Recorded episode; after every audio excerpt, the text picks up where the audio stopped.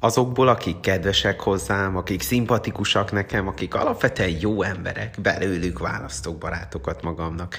Barátokat, akikkel együtt lehet nevetni, akik megértenek engem akár félmondatokból is, és akikkel alapvetően mindig tudom, még akkor is, ha nem látom őket, hogy van egy csapatom.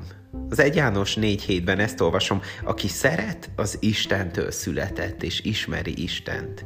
Amikor szeretek valakit, akkor közelebb kerülök Istenhez. Nem csak akkor, amikor nehéz valakit szeret, nem is ennek ellenére szeretem, hanem akkor is, amikor ez könnyen jön. Sőt, minél közelebb kerülök Istenhez évről évre, annál könnyebben szeretem majd a többieket.